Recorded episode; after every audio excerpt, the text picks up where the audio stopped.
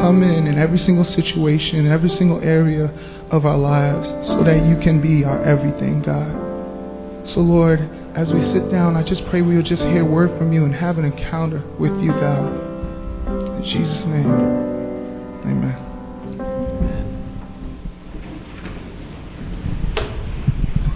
Good morning. While everyone is uh, returning to their seats from up here, you might want to turn to uh, Luke chapter 24. We're going to look at verses 13 to 39. It's page 1047 in the Red Pew Bible. Also, thanks for the really great water bottle. It says Eastern Nazarene on it. My kids will probably confiscate it for me. And those of you who are going to help the people in need with cleaning houses, um, if you would like to help us out later on, we live in Ipswich. I'll come pick you up and because uh, our house is always domestically challenged, and uh, though we don't have a great need uh, that is born out of hardship, we just have five kids in one house, and uh, so it's uh, kind of a lot, uh, but um, we enjoy it. Today I'm going to tell you some of my story in the context of this passage from the Gospel of Luke, and um, my story is that as a young man, um, I became a Christian uh, really at age 14 um, through the evangelical preaching of Leighton Ford. But I had a, an awakening to Jesus when I was about six years old in the Roman Catholic Church. Uh, I'm an immigrant and learned English in the United States and lived in an immigrant neighborhood in Milwaukee. Um, and my family grew up with a lot of difficulty and a lot of pain and sorrow, uh, which I perceived in my childhood home growing up.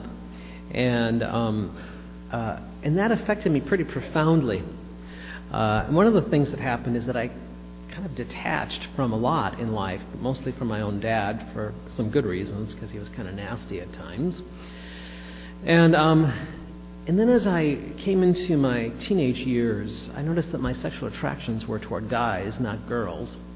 Um, and this is in the early 1970s, so it's a long time ago. Um, but I also had an awakening to Jesus around the same time that my sexuality was coming to the fore.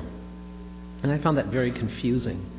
Uh, so, in this passage from the Gospel, I'd like to weave my story into that and share with you how God led me um, so that eventually I did marry, although that's not the goal of any uh, journey. Uh, but I did marry and um, ended up having five children. So, let's look at the passage um, let me give you an overview of the passage. Two people, Cleopas, and they don't name who the person is, but it's probably his wife, are walking from Jerusalem to Emmaus. It's about a seven mile journey. And Cleopas and his wife have been um, following Jesus uh, for quite a while. And they're there over the weekend and they've seen him um, crucified. They've even heard the report that he's risen from the dead. But they don't believe this and they've lost hope. And while they're walking along the road to Emmaus, Jesus comes alongside and begins a conversation with them. But they are prevented from noticing that it's him. And um, so they enter into this conversation with him. In the middle of the conversation, Jesus poses a number of questions to them. And in the posing of the questions, they start opening up their hearts. And they don't quite know who he is, but when they reach home, they invite him to have dinner with them because that's the custom. And this is why I think it's Cleopas and his wife because they, they've arrived at home and they're having dinner together. Uh, and then while they're breaking bread, Jesus reveals himself to them and he disappears from their sight. Well, they pack up and they go, they, they go all the way from Emmaus back to Jerusalem, seven miles. It's a long journey to walk and they go and tell the disciples that Jesus has risen. It's a classic text that is read on Sunday morning, especially Easter morning. At the heart of it, we see how Jesus reveals himself to us repeatedly, and he did that for me in my life. He'll do it gradually sometimes, he'll do it through a burning in our heart where we have this sense of knowing his presence He'll do it by opening our eyes. Sometimes He does it first by closing our eyes so that later He can open our eyes. And then we meet Him again and again um, in the presence of God walking beside us, in the Holy Scriptures, and then even in breaking bread. So let's look at the passage. Verse 13, Luke 24. Now that same day, two of them were going to a village called Emmaus, about seven miles from Jerusalem. They were talking with each other about everything that had happened. And as they talked and discussed these things with each other, Jesus himself came up and walked along with them, but they were kept from recognizing him.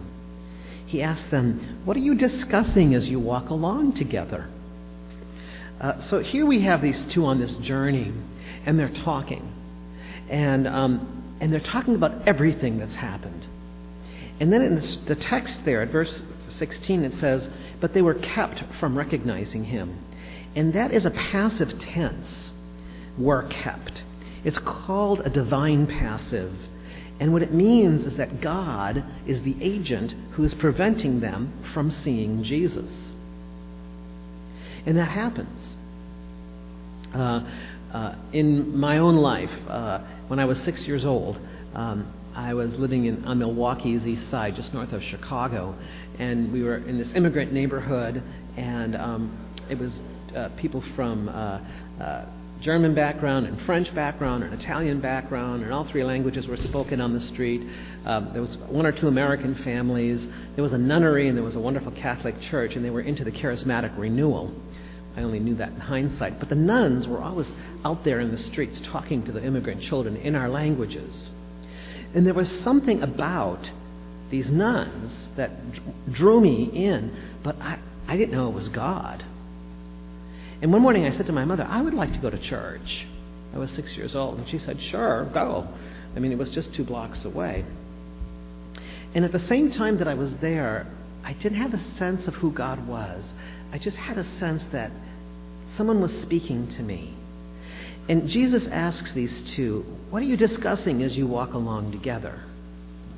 And sometimes uh, when we're on a journey um, and we, uh, we don't quite know what to make of how things have unfolded, um, we start talking, and Jesus himself will uh, question us. Um, that happened to me after I became a Christian in age 14 um, at the Leighton Ford Crusade and gave my heart to the Lord. Um, in that time, I was really alive in Christ. Um, and I was in a really good Bible church where a, a pastor named Stuart Briscoe was the pastor. Now he's kind of a well known Bible teacher. And um, I learned wonderful sermons. Uh, I'll never forget the Sermon on the Mount I heard. Um, blessed are the poor, and uh, blessed are the poor in spirit, for theirs is the kingdom of God. And I had a lot of poverty in spirit in my soul. And um, so I really identified with that. Um, and yet, at the same time, quite frankly, um, as much as I love that church where I first heard the gospel preached, when it came to talking about issues of human sexuality, not just homosexuality, there just was a dead silence. And any time something about human sexuality was mentioned in the scriptures, all we were told is that's wrong. And there was never any pathway shown in redemption. So, for a 14 year old hearing the gospel for the first time and struggling in my sexual identity, I wasn't hearing any good news. I was hearing everything that was emerging from me was bad. And um, so I lost hope. And I walked away from the faith. Now, you have to remember back in the 1970s, there was this, you probably weren't even born, most of you, but there was this big push to. Uh, to make homosexuality and gay people look like, you know, sexual monsters. And um, so uh, there were a number of Christians who called themselves the moral majority, and um, they elected themselves to speak for all of America. And, um, and they went on TV and they started addressing homosexuality, and they did it, in, in my estimation, in a really caustic way. And um, so that's what I was hearing from Christians. Anyone who addressed homosexuality in the public square as a Christian just seemed like a really angry, um, harsh, judgmental person. And um, yet, that's not what I was getting from my home church. I never felt judged by Stuart Briscoe or his church. They just, it wasn't what they said, it's what they didn't say. No one ever mentioned that there was a way out of homosexuality, ever. And um, I heard everything that I needed to know about the grace of God and the forgiveness of God and world missions, and that was wonderful. But like these two disciples on the road to Emmaus, I lost hope. Uh, and when Jesus, when I started discussing with other people what I was discussing on my own, on, on my journey, how come the church isn't mentioning any of this? You know, I'm kind of struggling with this. And there was hardly anyone I could talk to, quite frankly. This is 1974. So Jesus asks these two disciples, What are you discussing as you walk along together? And remember, they're prevented from seeing that it's Jesus. They, they don't know who this guy is. Well, they stop dead in their tracks. Look at verse 17b. They stood still. Suddenly, they're not on their journey anymore. They stood still their faces downcast. One of them, named Cleopas, asked him, Are you only a visitor to Jerusalem and do not know the things that have happened here in these days? Jesus says, What things? About Jesus of Nazareth, they replied. He was a prophet, powerful in word and deed before God and all the people. The chief priests and our rulers handed him over to be sentenced to death, and they crucified him. But we had hoped that he was the one who was going to redeem Israel. Let me stop there at the middle of verse 21. So, what they're saying is, we thought he was a prophet. We thought he was the one who was going to redeem Israel. We had hoped. And so they lost their hope. And I remember when I was 18, I went to university. By that time, I'd stopped going to church because I hadn't heard anything redemptive about my uh, emerging sexuality. Um, and here I went to university at the University of Wisconsin in Milwaukee, and I met all these really great gay people professors, students. They weren't the sexual monsters the moral majority had told me that they were. Uh, some of them were very sexually active and promiscuous, yes, um, but so was half the other population of the of the uh, of the university. And uh, so it was the 1970s, for heaven's sakes. It was you know free love and everyone was having sex with everyone. And uh, and then I met some gay people who had a really meaningful life. Uh, uh, one professor um, was a lesbian who uh, taught uh, at uh, at another university, and um, she was teaching law, and she was giving all free legal services to battered women because she understood what it was to be a woman who had disadvantages in life. And she had a strong witness, and she was a, a, a militant lesbian. But I remember one of the Christians saying, Wow, I don't think I've ever seen anyone in my church give that much time to an organization as she does. She gave free legal counsel to any woman. It was a strong witness. And, um, and then I had two professors, and they were homosexual lovers, and they had a marriage, quote unquote, and they seemed to really love each other. They had an open marriage, they could have sex buddies on the side. And um, that's what they didn't call them that, they called it a more crude word, but they were really caring in many ways. Later on, I went to the to Tisch School of the Arts at NYU, and um, and quite serendipitously, these two professors were hired at, the, at, the, at Tisch at the same year that I was at NYU in the professional actor training program there.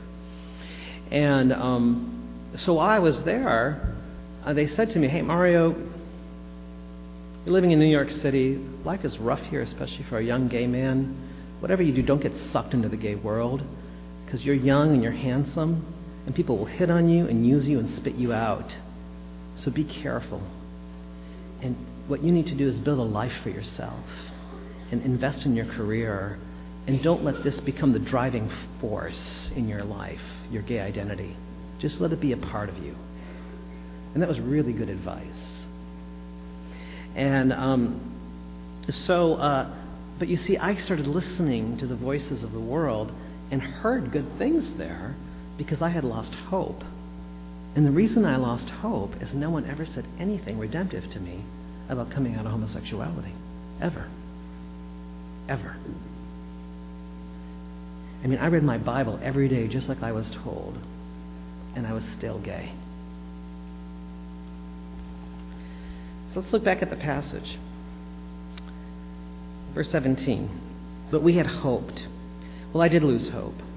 And I have to say that I lived in this tension between being a Christian and being gay, and losing hope in Christ was pretty, pretty astounding for me.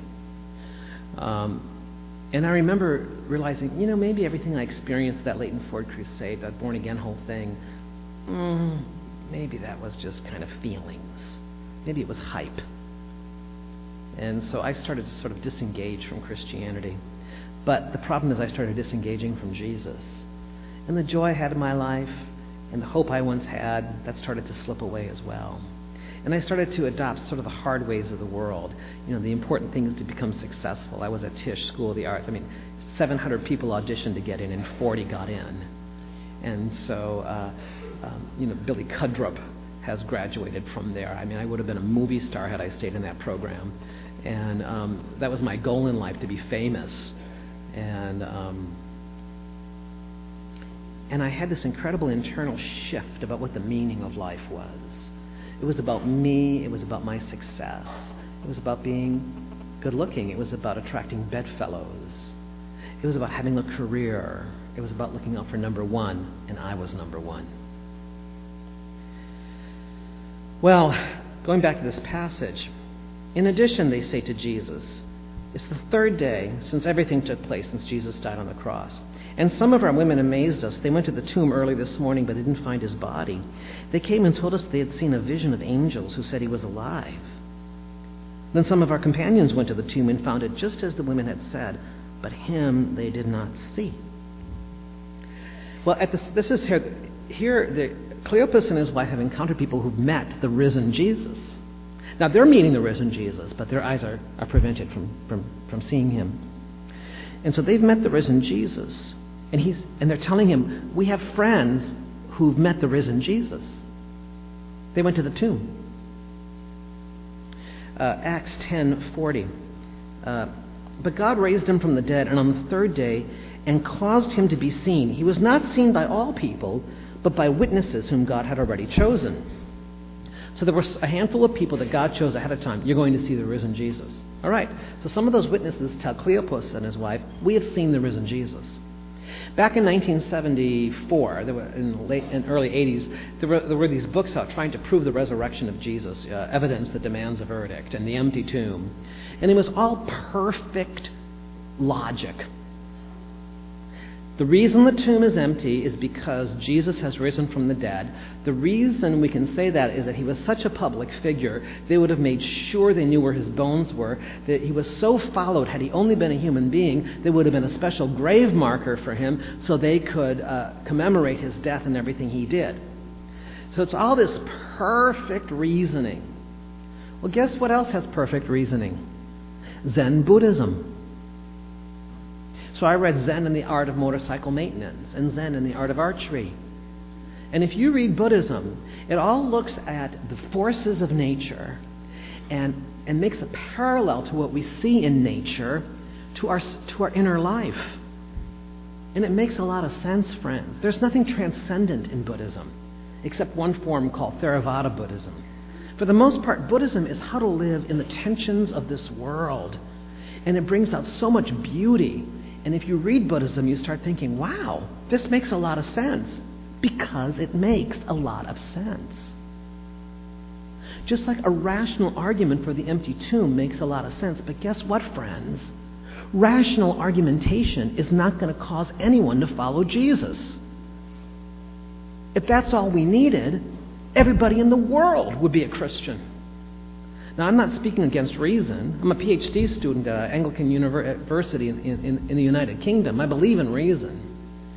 But I don't believe reason is the primary avenue for meeting Jesus. The primary avenue for meeting Jesus is meeting Jesus. Which is what's happening to these people on the road to Emmaus. But sometimes, when we try and work it all out in our head, God has to block our eyes and have this conversation with us until we're ready. So he says to them, after they tell him about the empty tomb thing, How foolish you are, and how slow of heart to believe all that the prophets have spoken. Did not the Christ have to suffer these things and then enter his glory? And beginning with Moses and the prophet, he explained to them all that was said in the scriptures concerning himself. But you see, even after he does this, he's still not revealed to them. He has opened up the scriptures. Now, the scriptures are important, and they will show us Jesus in the Old Testament. When it says Moses and the prophets, it means all of the Old Testament. And he says, Look, I'm in here.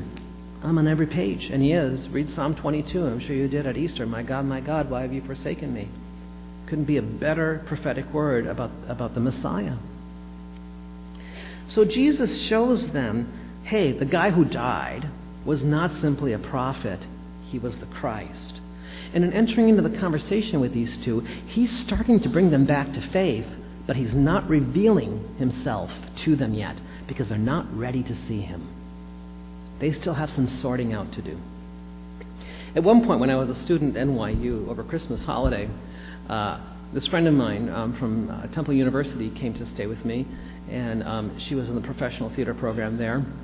And we went to this big party with because NYU and the Juilliard School had this kind of rivalry going. So we went to a party over at the Juilliard School, and um, and when we came home to my apartment, I noticed that the shades in my house were were pulled down.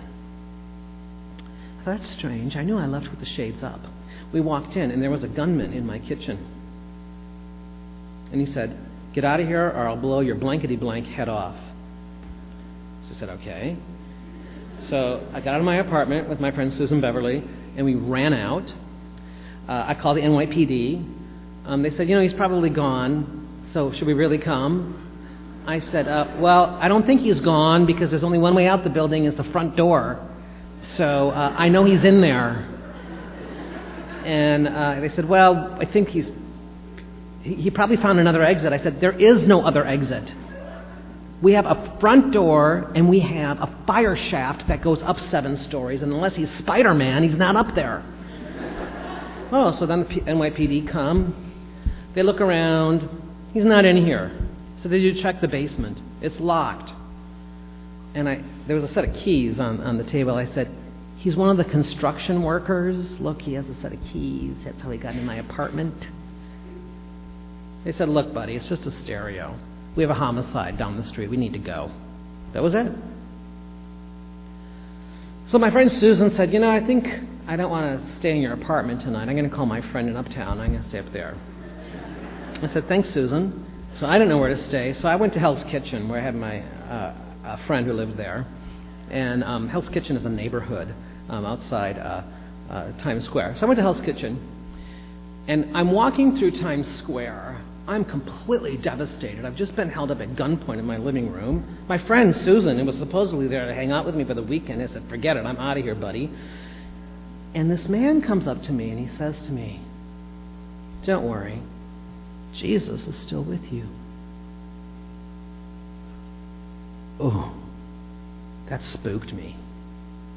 Then I turned around and I thought, who said that? And the guy just got lost in the crowds of thousands of people that are always in Times Square.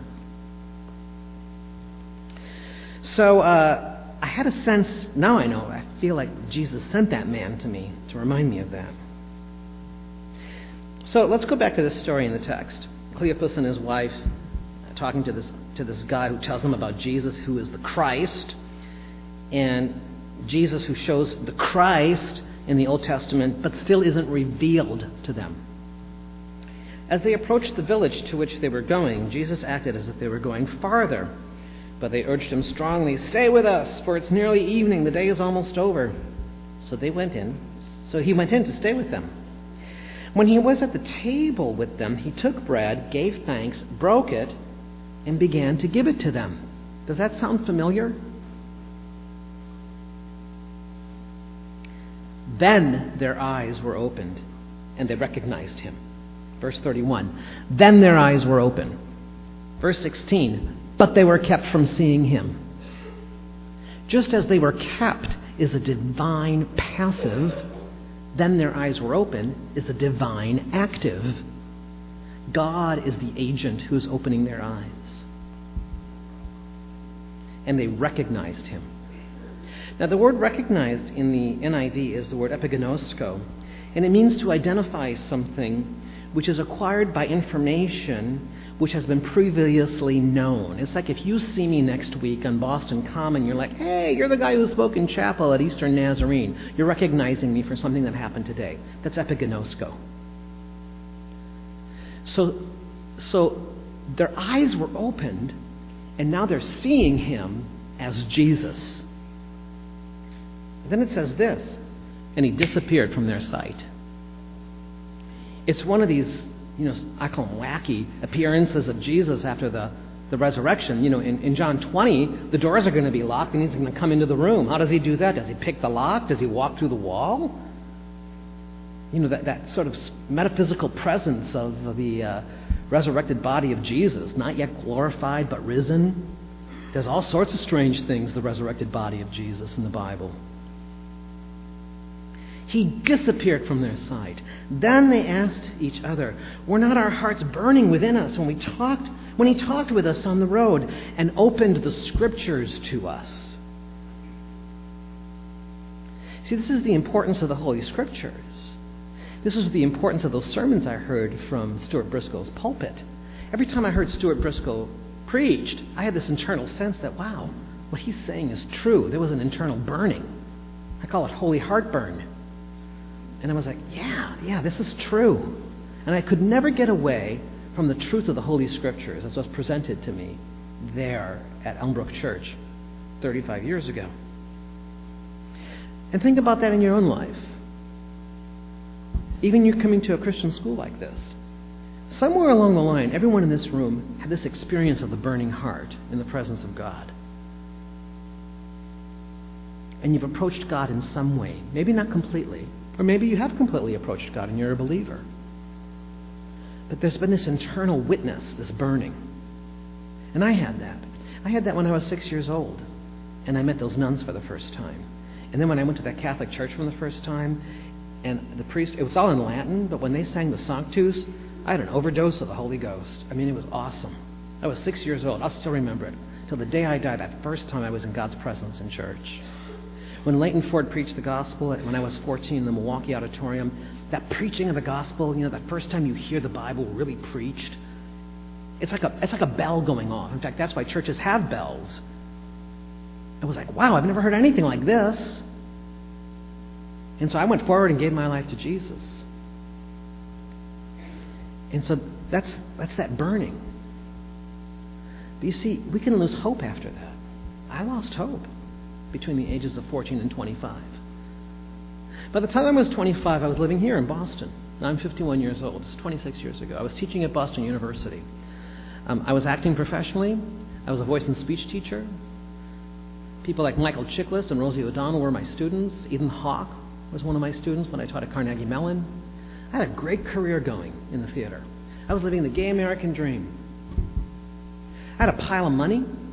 Anytime I wanted to go to New York City, I just went into my box of money, went to Boston Logan, got on the Eastern Air Shuttle, and went to NYC for the weekend. I also enjoyed snorting cocaine. I thought it was fun, gave me a kind of a, a buzz and a cool feeling on my lips, and uh, made me happy for at least two hours. When I wasn't on it, that was kind of a bummer, and uh, made me pretty unhappy. And so, but fortunately, I'm not an addictive personality, so I didn't get into that too too deeply. But by the time I was in my middle 20s, uh, you know what I'd seen in the gay community? It was pretty ugly. First of all, everyone who said that they were in monogamous same sex unions weren't. They had open marriages, just like my two university professors who wisely counseled me not to get sucked into the gay community. They all had their sex buddies on the side. They had an open marriage. And what I saw in the gay community, especially here in Boston, but also in New York City, is that it was very youth oriented. Now, 25 years ago, I worked out. I was 35 pounds lighter. I was buff. But I knew that wasn't going to last forever. And my young gay friends and I, we used to go to a bar right behind uh, uh, the John Hancock Tower for old gays. We called it the Wrinkle Room. Yeah.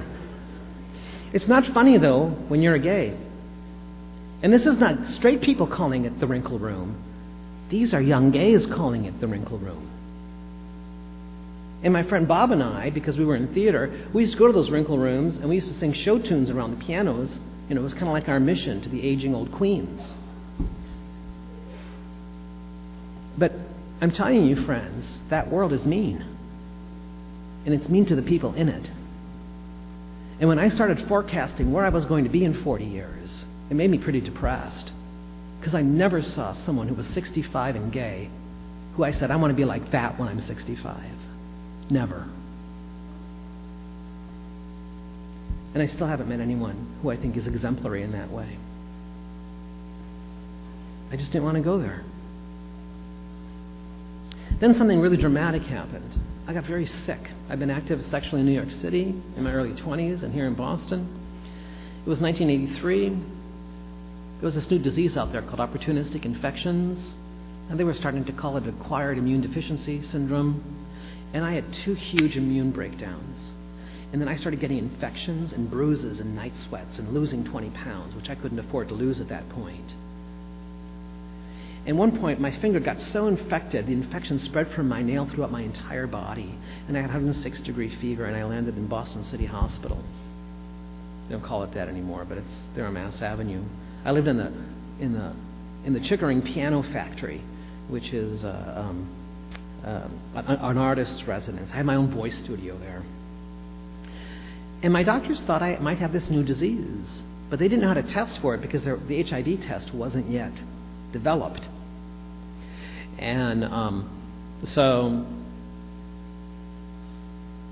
they said, There's only one thing we can do, Mario, is we have to drill into your pelvis with a long, it's not really a drill, it's a big needle, and we'll take your marrow out. And if your T cells are repressed at the level of the marrow, then you are in a pre AIDS condition. That's the only way we can test for it. I said, Okay, fine.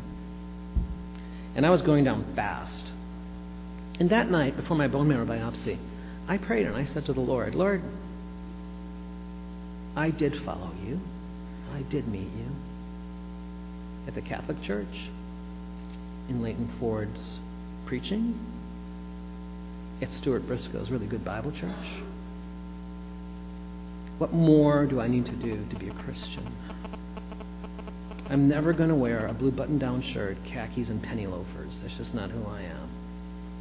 But that's what I thought I had to do. I had to dress a certain way to be a, a Christian in the Milwaukee suburbs. That's what it felt like to me. And something miraculous happened. Jesus appeared to me. He said, I want to heal your whole person, not just your sexuality. And then I remember this passage in the Bible about the laying on of hands. So I laid hands on myself and asked Jesus to heal me. I fell asleep then. Right before my bone marrow biopsy, a doctor came in and said, We need to take a blood test to make sure your white cell count is high enough to do this, otherwise, you're going to get a terrible infection. So you can do a white blood test count very fast, not a T cell count, though. So they did a white blood cell count. And he came back about 25 minutes later and said, Wow, your white cell counts has jumped into the thousands suddenly. He says, you might be you might be turning around. You might not need this bone marrow biopsy. Let's wait a day. So they waited a day. and My blood cell count went up. And then my rash went away. Then my fever went away. Then over the next six months, all my symptoms went away. Thrush, which is a yeast infection in my gums, that went away. And the bruises went away. And I stopped losing weight. And the night sweats went away. And I was spooked.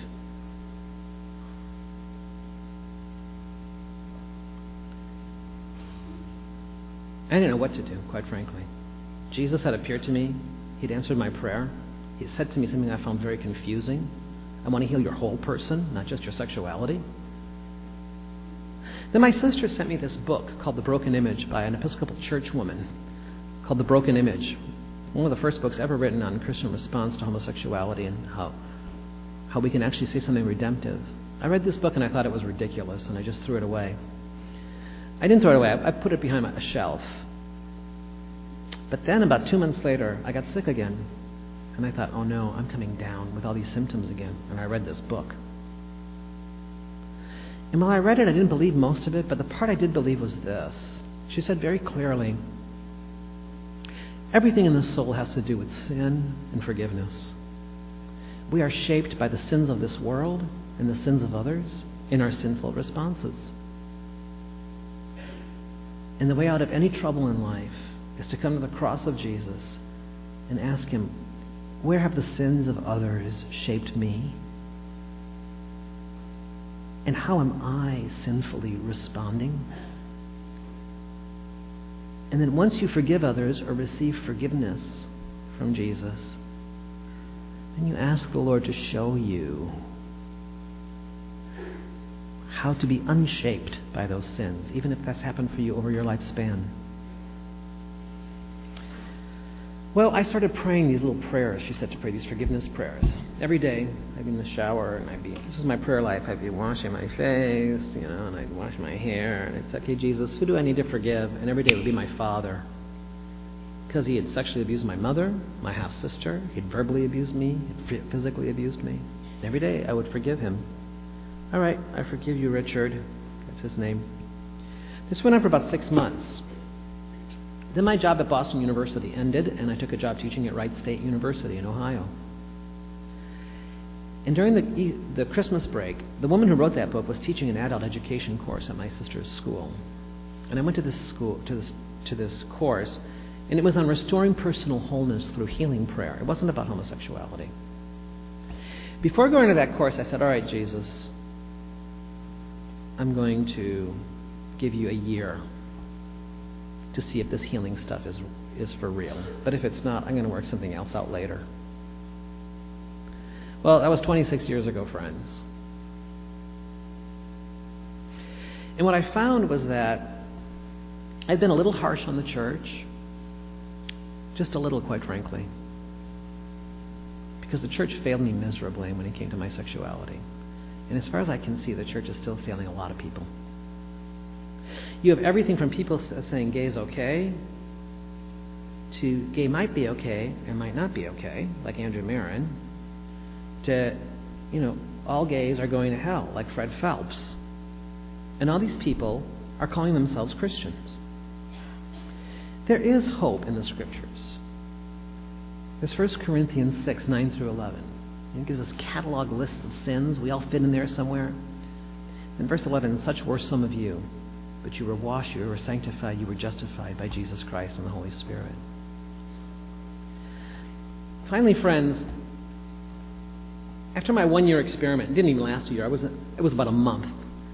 I came back to the Lord. I realized there's something here I need to keep working on. Every time I would get some kind of despair or lose hope, Jesus would come beside me and move me forward a little bit.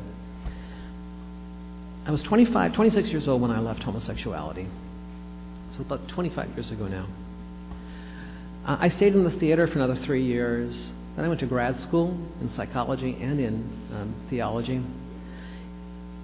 And while I was studying to be a professional psychologist, and I'm not a psychologist, I didn't complete my studies, but I did most of them, I was astounded to find how many good psychologists, from a secular perspective, had treated people coming out of homosexuality all through the 1900s.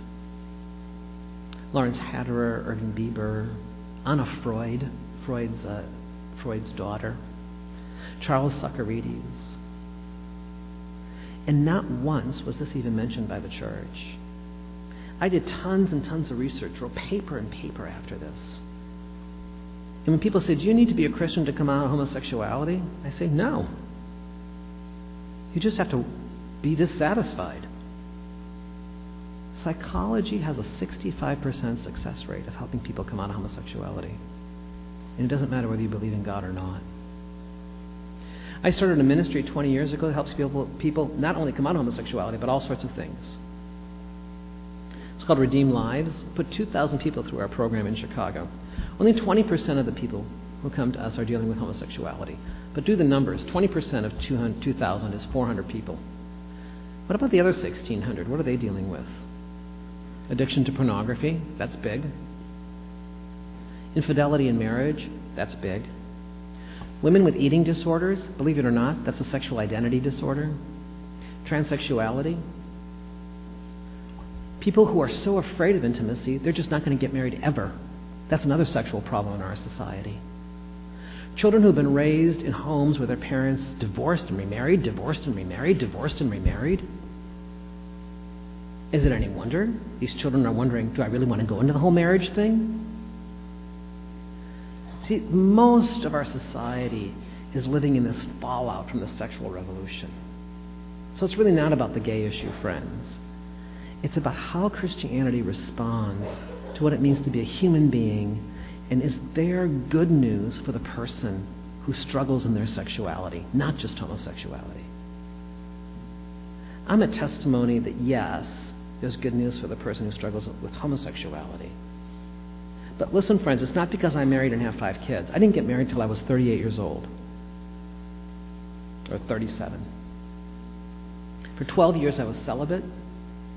I was completely satisfied, had a few struggles, but never wanted to go back to homosexuality, and I could have lived single for the Lord the rest of my life. In fact, sometimes I kind of wish I did that.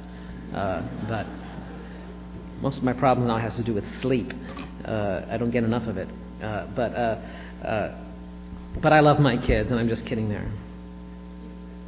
Finally, the road to Emmaus. Let me close with this. See, what happens to Cleopas and his wife is they realize Jesus has been there with him all along, with them all along. I realize that in hindsight, friends. He was there. He was there when I was six in the Roman Catholic Church. He was there when I was 14 in the Leighton Ford Crusade. He was there when I was 22 years old in New York City in Times Square after I'd been held up at gunpoint. He was there at 25 when I was in Boston City Hospital thinking I was dying of AIDS. He was there. That's the important things, friends. He's there. Even if you can't see him, he's there. And sometimes the reason you can't see him, you just have too many questions. And he just needs to answer them before he lets you see him. So ask your questions. Even if you don't think he's there, but he's there. And if you keep in the conversation, you'll get through your hopelessness. And you'll do what Cleopas and his wife and what I've done. They got up and returned at once to Jerusalem. There they found the eleven and those with them, assembled together and saying, It's true, the Lord has risen and has appeared to Simon. Then the two told what had happened on the way and how Jesus was recognized by them when he broke the bread. Ah, here's the word recognized again. But it's not epiginosko. Oh, I remember you from last week. It's the Greek word gnorizo. It means made known in a supernatural way. It means revealed. See, Jesus is revealed to them after they've had this conversation with the hidden Jesus, after they've opened their hearts to Him, after they've broken bread, after they've looked in the scriptures, after they've known He's been walking with them, then He is revealed to them. So it's not a rational argumentation that's going to convince you, friends, or me, my testimony. Jesus will reveal Himself to you. And He won't do it just once to get you converted.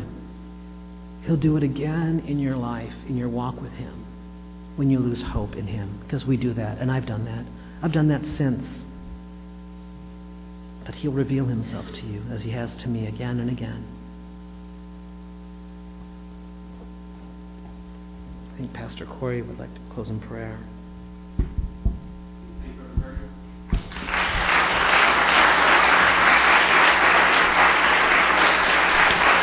At 12 o'clock today in the President's Dining Room, Mario is willing to have uh, lunch with you. If you have any more questions, we'll be there uh, in the President's Dining Room at noon today to ask any questions like. You are dismissed. Go in peace.